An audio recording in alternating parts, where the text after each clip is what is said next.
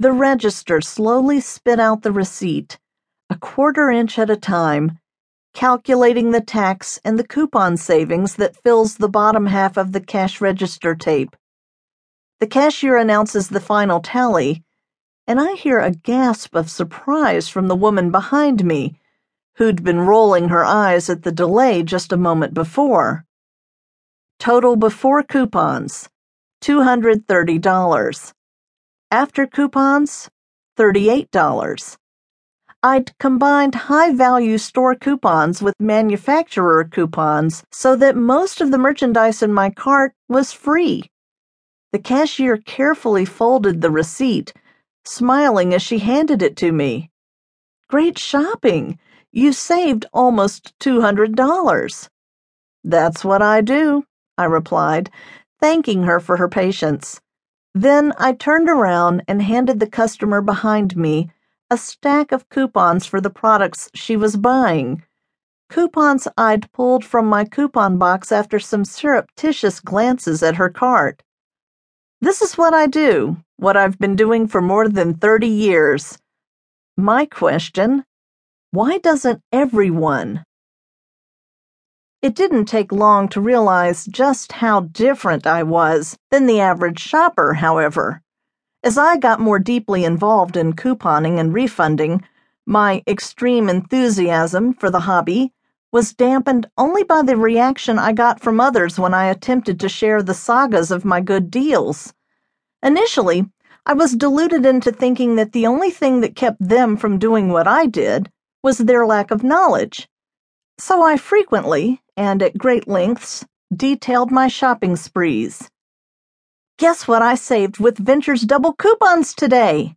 I would gush on the phone to a friend, only to be greeted with a dead silence on the other end. Then she might lamely ask what I could possibly do with all the merchandise I'd obtained. What would we do with it? We had six children then. We'd use it eventually, share it, barter with it, or even sell it.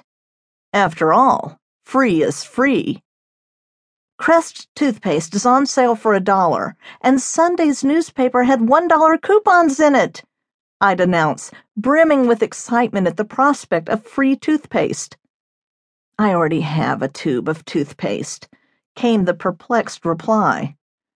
More than once, I began a conversation detailing a recent shopping trip or the latest great deal, only to abruptly stop talking when I saw my companion's eyes glaze over. Gradually, it dawned on me that not everyone else was thrilled by free shampoo and toothpaste. In fact, I realized, while my hobby seemed tedious to some, it was downright bizarre to others. Was I actually that weird? That different from the average consumer? I knew there were other women like me who were just as crazy about couponing as I was. I traded with some and saw others in the grocery store aisles with their coupons. I read about them in the refund magazines I subscribed to. But, admittedly, among my family and friends, I was an oddity.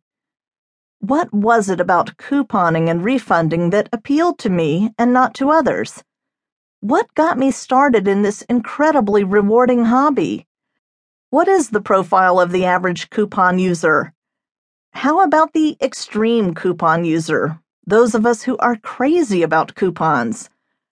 What motivates one person to become obsessed with the savings that coupons can offer? How many of us are out there? And what effect do we have on the bottom line for retail stores?